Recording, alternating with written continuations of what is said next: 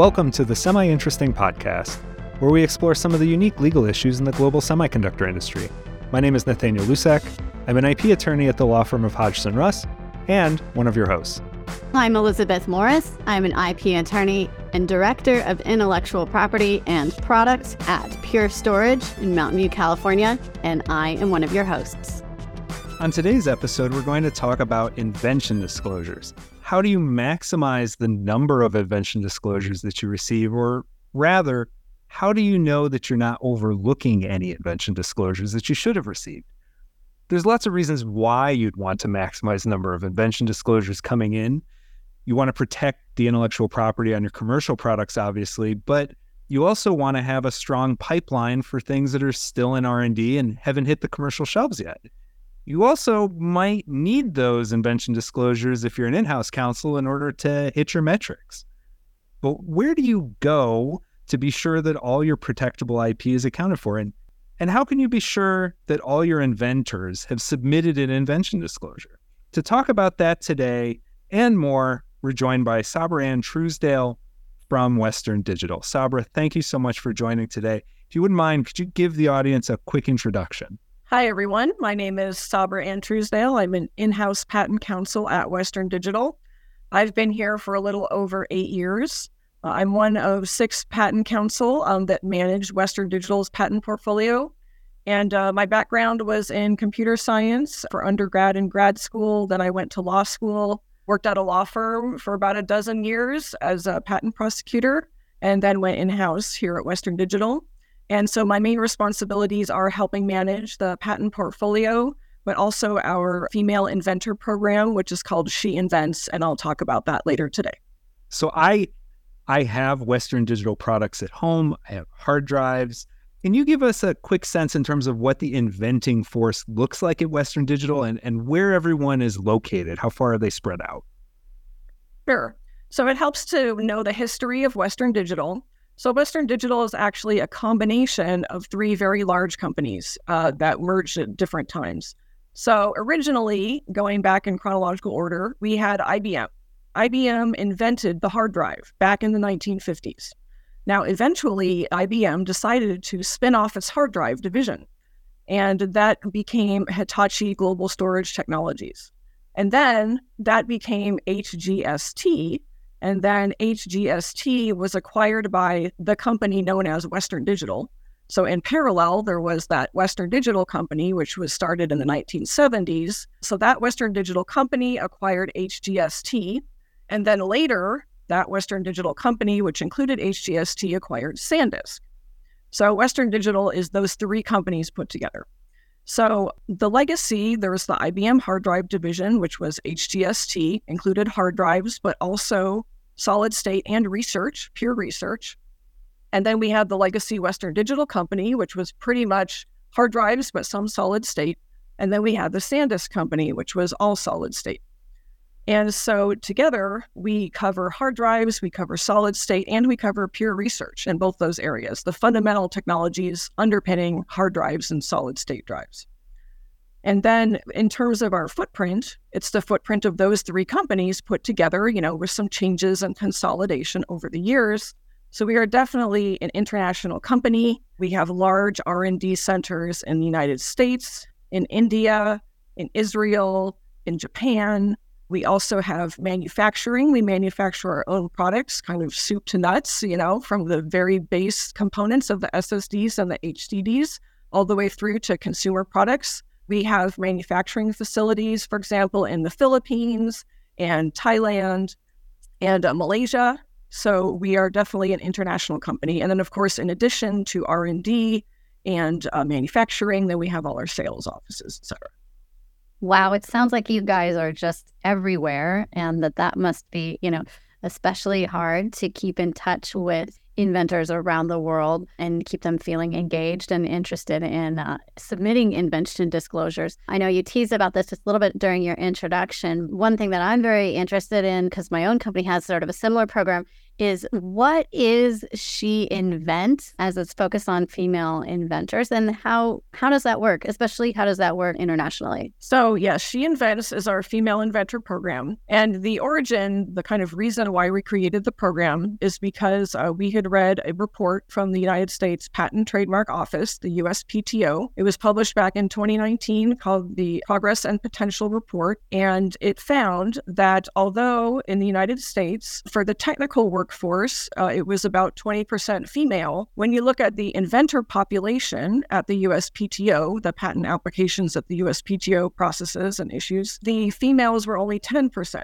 So, although females were 20% of the workforce, they were only 10% of the inventor population. So, we read that report and we said, hey, we should run our own numbers at Western Digital. So, we ran our numbers and they were very similar. Around 20% of our technical staff was female and around 10% of our inventors were female. So, we said, why is there this disparity? Like I said, it's not just Western Digital, it's pretty much every tech company worldwide, slightly different if you're in a biotech or chemistry area because women are more prolific in those areas. But when you're talking about computer companies, our numbers are pretty standard with all the other companies. So we said, what can we do to fix this? Because ideally, we would like the the headcount percentage of female staff to be similar to the inventor percentage for that. That was the inception for the the She Invents program. And so we started just thinking about it and running the numbers in late 2019.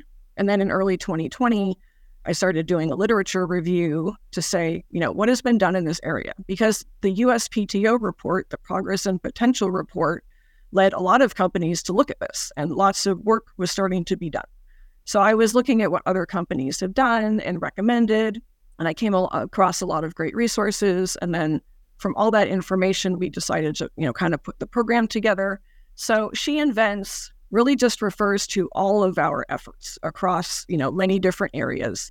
And so, you know, one of the efforts was sending a survey to all of our technical staff worldwide. It went out to 12,000 people, just asking them questions, you know, demographic questions so we could know who was answering without them giving us their name because it was anonymous.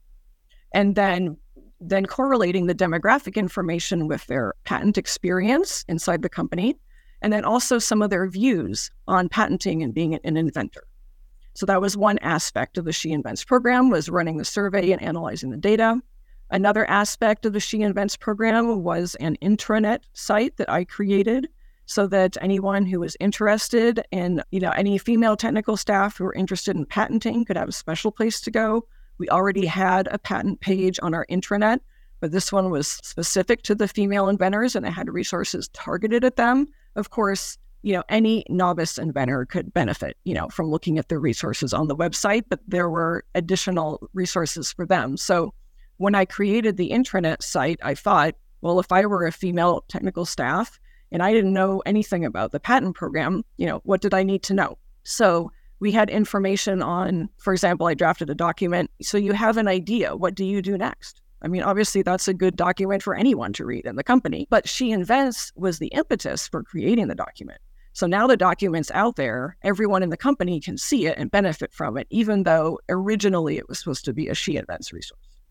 So that's just one example. Another example of a resource that everyone can benefit from was a video that explains how to complete our invention disclosure form. Um, when you're an inventor or a technical staff member and you want to give your idea to the patent department so that they can evaluate it, you complete our invention disclosure form. And so I created a video that walks people through the questions on the form and specifically why are we asking the questions from a patent point of view? Why is this important? Again, the impetus for creating the video was to help female inventors, but really it's beneficial to everybody. And then there are some resources on our intranet site that are specific to female technical staff for example, we have a list of uh, selected patents that Western Digital owns where there's a female inventor listed. And that can be helpful in case you want to find a female inventor at the company in a certain area, for example, to ask them a question, maybe to mentor you about your invention disclosure. So I keep that list going. That's just, you know, any patent that has a female inventor listed on it that we own. Similarly, I have a list of any profiles that people have done of female technical staff, whether inventors or not. And that's, again, another way that not only can people find maybe a mentor in the company or someone to help them review their invention disclosure, but they can also say, hey, these women did it. I can do it too. You know, it's like if you can see it, then you can be it. And so that's another resource that we have on our intranet site. So that that's another aspect of She Invents. And then yet another aspect is mentoring. So we created some mentoring programs where we pair um, novice female technical staff with experienced inventors. They could be male or female. And together they work to create invention disclosures and submit them. And it's the senior inventors, the more experienced inventors, you know, uh, mentoring the, the junior women uh, inventors. So, based on the research and the feedback that you received, what kind of barriers were in the way of some either your women, your female inventors or other underrepresented inventors to submitting invention disclosures? What what do you think caused the gap between the 20% workforce but only 10% inventorship rate? Yeah, so in my literature review, I tried to find out, you know, what other people had thought might be the causes of this gap. And so then when we created our survey, we we deliberately asked questions to try and get at this information for our inventor population. So based on the survey, um, the possible root causes of this, we call it under participation in our invention process. So the possible root causes were um, information gap, confidence gap, social norms, perfectionism, and imposter syndrome. So I'm going through them in order. Information gap refers to when a female technical staff or any any you know novice inventor is not participating because they lack information about the patent process. So it could be information about that it even exists. You know, like not everyone at the company even, I wish, you know, I'm a patent attorney. I wish everyone knew that it existed, but, you know, depending on your onboarding programs in each country, they may not know that we even have a patent process. And then if they do know that there's a patent process, they might not know the right ways to go about it, you know, and the best ways to go about it. And that's why, you know, I drafted the document about I have an idea, now what? Or the video about how to complete our invention disclosure form. So that's one root cause is an information gap. The second root cause is confidence gap. So this is a question where maybe you have all the information, but you feel like you don't you feel like you're at a disadvantage. You feel like other people in the company have more information than you because there was never an effort made to show this is the level playing field. Everyone is getting the same information. So sometimes underrepresented inventors, such as women, will lack the confidence because they'll just think, oh, I must be missing something, or maybe there's more information out there and I just don't know it. So for us to to kind of clearly lay out the information and put it on an intranet site so that everyone has access to it, that should help people with their confidence. And also just knowing, you know, knowing that they have the information and that it's sufficient and that they can go forward. That's part of the confidence gap. So then social norms as a root cause, that's kind of the, you know, if you can't see it, then you can't be it. Typically, uh, at least up until recently in mass media, whether it's, you know, novels or TV shows or movies, you know, scientists and engineers used to be always shown as white males. So when you're an underrepresented group, whether based on gender, based on race or ethnicity, or LGBTQ status or disability status, when those people are not portrayed in the mass media as being inventors or scientists or engineers, then the, the people of those groups feel like maybe I shouldn't be here. You know there there's a there's a reason like maybe there's no one like me you know i'm unusual and maybe i shouldn't be pursuing this career or i shouldn't be trying to patent i shouldn't be participating in the patent process. So those are the social norms. And so that's just one example of what we were trying to address with the intranet site for she invents when we had you know here's a list of patents at our company with female inventors listed so they did it you can do it too and also our list of profiles of female technical staff. You know, they did it, you can do it too. Learn more about them, you know, see what you have in common by reading the profiles. Another possible root cause is perfectionism. So, women, at least um, for underrepresented groups, they tend to want a document to be perfect before they submit it, for example, or any kind of project. So, I don't know if you've heard the, the social science research But there was a study done where there was a job listing, and the job listing had like 10 requirements on it. And for women who were applying to that job listing, they only applied if they had all 10 of their requirements. And the male applicants would apply if they only had like five of their requirements. And that's just some kind of, I don't know why that is, but it's just the psychology of men versus women that the women just want to be 100% sure on everything, make sure they're totally prepared. And so the women would tend to filter themselves out unless they had 100% of the job requirements. Whereas the men would just be like, oh, that's fine. I can do half. You know, I'll learn the rest on the job or whatever. And so it's the same thing, though, when it comes to invention disclosures. So the women think, unless they've been, you know, trained and educated in our patent process, they think, oh, I have to have all the answers. It has to be perfect. I have to have all my data lined up before they'll submit the invention disclosure. And so then sometimes they just filter themselves out. They self select out of the process and they never submit it. Or it takes them so long to perfect it before they submit it that it's too onerous, you know, it's too time consuming. Whereas the men will just like dash off a paragraph and submit it, which is not sufficient, you know, but it just shows the other end of the spectrum. So part of the, you know, battling this perfectionism root cause is to explain to the inventors what is actually needed when you submit an invention disclosure. How much information is needed? We don't need you, for example, to write the patent application. We definitely don't want you to write the patent application, you know. We want you to describe your idea in such detail that we understand how it works, but maybe you don't have to have all the experimental data to, you know, to back it up. You can submit your idea, we can give you feedback on it, then you can revise it and improve it. And so if you instead spend like two, you know, hours and hours trying to make everything perfect, then you're never going to submit it, or you're only going to submit like one or two a year because they take too long. So that's the perfectionism root cause. And then finally, there's imposter syndrome.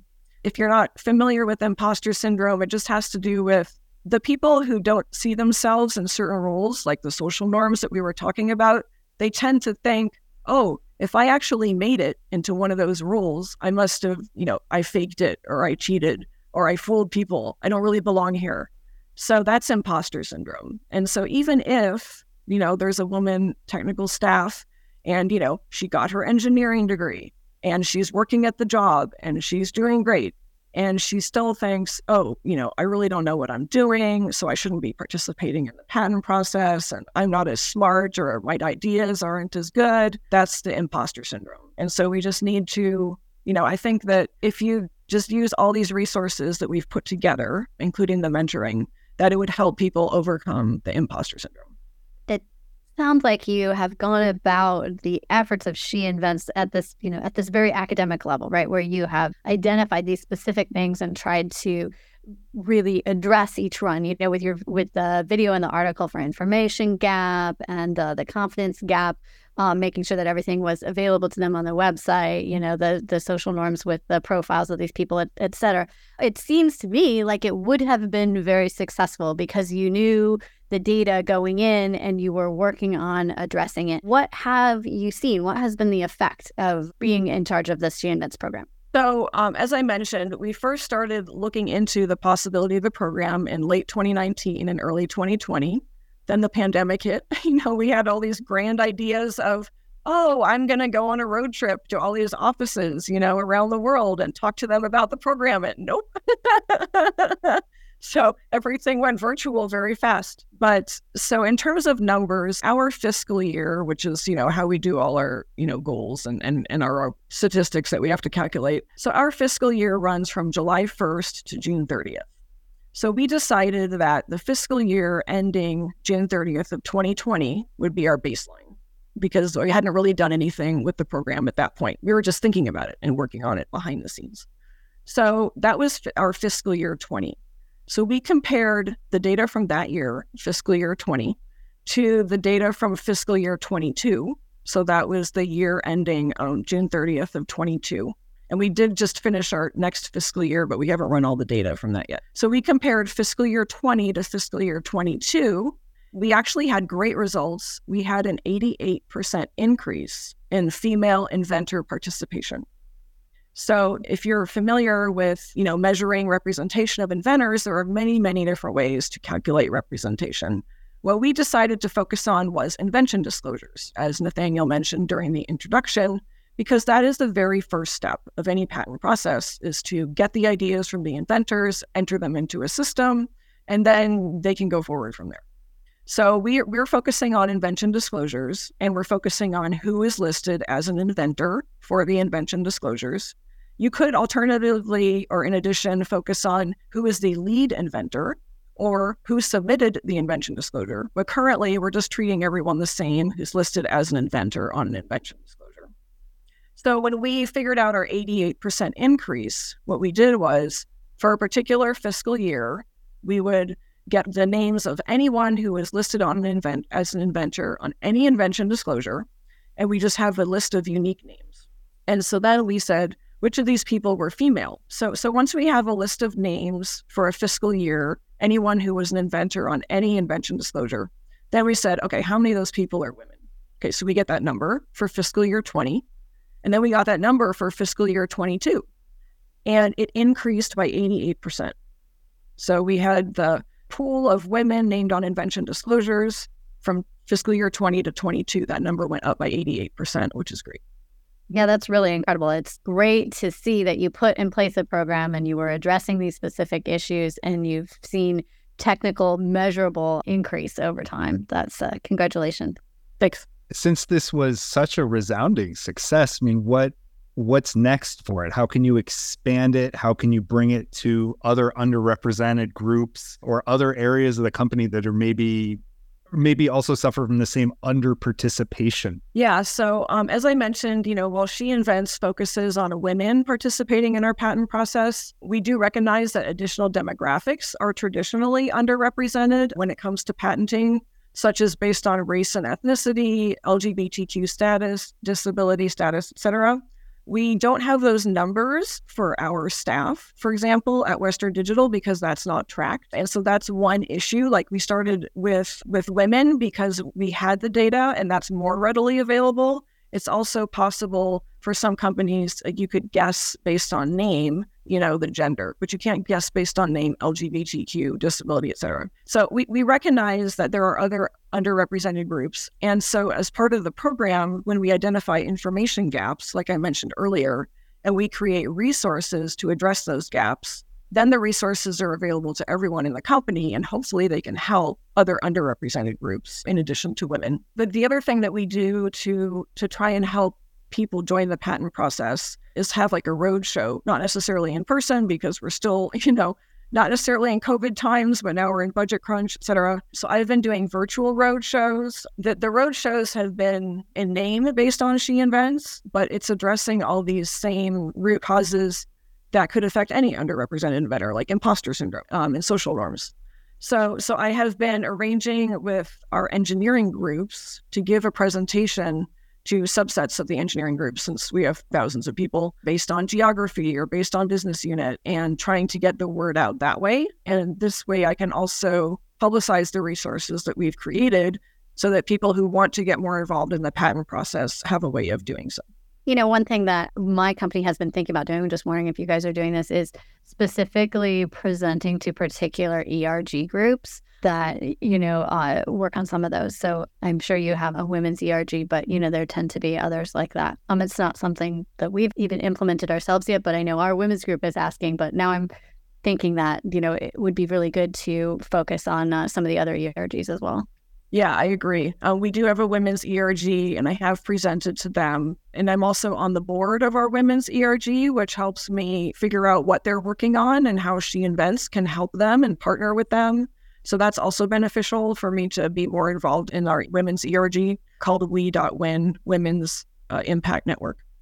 And but we do have other ERGs focusing on other affinity groups and I have not done roadshows for them, but that's on the list of things. I'm I'm kind of starting with the engineering groups instead, and hoping that you know I can hit everyone that way too. You know, in the engineering groups, but the, definitely the affinity groups, like those employees who join affinity groups and are active affinity groups. They have a higher engagement level with the company. And so they would be good people to present to because they would really take it to heart and spread the word. I could definitely see that. I mean, I would just love I, I know you were saying it's really hard to get data you know like you did for the 88% but it would be so exciting if uh, you could figure out how to really replicate that in, a, in another group i know um, we have a group in my company that is specifically for newer employees and that that's been a focus. We've had sometimes new employees just tend to be more diverse at least at our company and so that can be a way to kind of spread the news and they tend to be less informed about what patents are so they're you know more interested in in learning too. So I don't know. That's another thing we're thinking about doing ourselves. So no, that's a great idea. That's probably the first other ERG that I should get involved with because we do have one. We call them like early career stage, and so that they would be a good one to talk to. Yeah, and like maybe it doesn't like quite fit with one of these categories of underrepresentation, but it's sort of is at least easy to measure, right? It's very easy to get from HR. Like how many people have been working here for less than five years that have submitted an invention disclosure. Okay, I'm going to change topics just a little bit. As you were saying at the very beginning of your introduction, uh, Western Digital is a very worldwide company and has a lot of sites around the world because of its uh, predecessor companies that, that are now all part of uh, Western Digital. Have you found that some components of She Invents or any other things that, that you do to try to increase inventor engagement and, and disclosure um, submission have worked better or worse in particular geographies around the world? Yeah, definitely. So I think that because we're in so many countries worldwide and just the cultures are so different in those countries, then definitely something that works in one country may not work in another country. So one one thing that's good um, is that in Israel they were the ones who created the very first mentoring program, and when they created it, it wasn't even part of She Invents. We just had a really prolific female inventor in Israel and we had our patent department kind of representative in Israel. And together they created the mentoring program. And it was the first female focused mentoring program for our company. And I was not involved. You know, like they they created it on their own. You know, I was there in the kickoff meeting and then we kind of brought them under the She Invents umbrella, but it was all their idea. And it worked great. You know, they were the ones that figured out, oh, we should have groups of, you know, roughly four people where you have the two junior female inventors and then the two senior inventors, male or female, and that the goal was to create and submit invention disclosures. So those two people, the, the prolific female inventor and our patent department employee in Israel, they, they did all that. So that was great. And that program has been replicated now, especially in India. We did some a, a very small pilot program in a U.S. engineering team but really it's um it's gained traction in India. So in India, they they expanded that idea. You know, in Israel, it was relatively small. I forget exactly how many teams they had, maybe like 10 to 15 teams. But in India, there are like dozens and dozens of teams, and they've been running it in phases because so many people want to do it. So that was an example of an idea that started in Israel and then worked really well other places. That's great. You know, I, think it's uh, really exciting and interesting that, especially that program was sort of kicked off by an especially excited, prolific inventor. I think the training champions is something that, you know, gets talked about in the context of trying to really, you know, help bring new people up. Um, it's great to have a champion, but how do you get to the point where you have a good champion? Can you train them? You know, pieces like that. Yeah, I think for India, Again, I'm not that familiar with Indian culture or our offices there, although a lot of my inventors are from there. But I've heard that in general, our engineering teams in India are just very excited, engaged, and want to participate in programs. so, so that was helpful. But I can also tell you that uh, we did other things. I guess one thing I didn't mention uh, with She Invents is um, I mentioned that we have a listing of profiles of female technical staff. But I didn't say that we actually seeded that listing by partnering with our internal like corporate marketing team to create profiles. So so we leveraged our internal team to write, you know, a profile about someone from the US and then someone from India and someone from China and you know, someone from Japan. And so those those profiles were then featured on the front page of our corporate intranet so that everyone could see them. And then, of course, they got added to the list of profiles on the She Invents page. But like, so that is a good way to get technical staff in various countries excited because look, we're highlighting one of your own from your country or your business unit. So that also helped, I think, get the excitement up in India. We also had, as a kickoff, when we were first starting the mentoring program in India, we had two virtual roundtables One was about kind of more senior engineering leadership and me talking about the She Invents program and talking about just the importance of, of patenting at that level. And then there was a second um, video conference that was a panel of women who were more like junior or like mid level engineers and staff and with their experiences with inventing. And so I think that also helped get the um, the women in India interested in the program. And so by the time they had signups, like there was just a lot of interest. Because this has been such a success, I mean, I assume that there's impetus internally to then continue this, grow it, see if you can expand it. So, in terms of takeaways from this, besides the increased percentage and participation, I mean, what next steps are you thinking about? And then also, for those people at other companies that are listening that are thinking that this this is solves a problem that I have, how do you port this over? Is it as simple as just having that resources on a website, or is there another trick to it in order to implement it? So, for our next steps, we want to have more mentoring programs because those, I think, are the best way to get women over that hurdle of creating their first invention disclosure. Because it's like when you're trying to write a paper and you're staring at a blank page. It's the same thing when you're technical staff and you have an invention disclosure form. Like, where do I start? You know, if you can just get people, you know, kind of in the door and working on their first invention disclosure, then once they realize that it's not that bad, you know, and like we're here to help them and they can revise it, you know, like w- once they send it to us, it doesn't have to be set in stone, they can improve it later. So the best way to teach them that is to have them be in a mentoring program.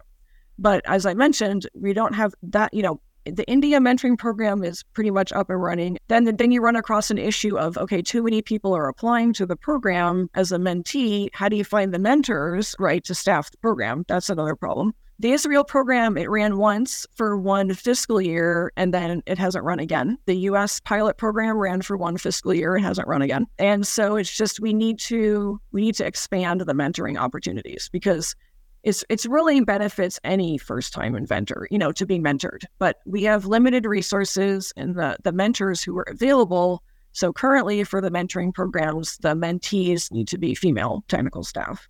So but but that's the main thing for us to do is to expand these mentoring programs, but it takes a lot of time. You know, like the engineering group has to be on board with it. Somebody has to administer the program. I can't do it, you know, like and then and then we need all the mentors you know, to meet with the mentees.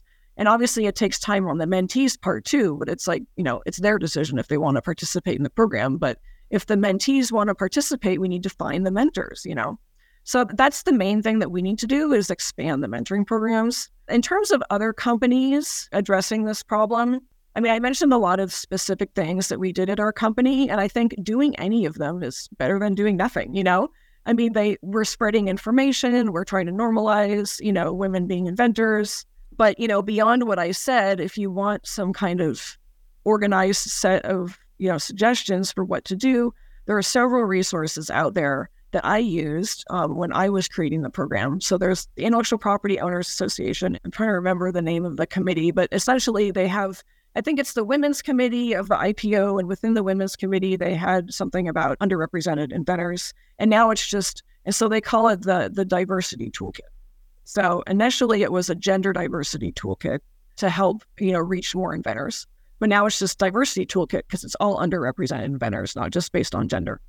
So the IPO um, has that diversity toolkit, which is very helpful and that it's not just things that you can do to reach the inventors it's also before that how do you get your executives on board to realize that this is a problem and that should be solved? So the, the ipo toolkit is very helpful. Another one um, is the santa clara university law school. They met with a whole bunch of in-house counsel at different companies and you know asked them what they're doing.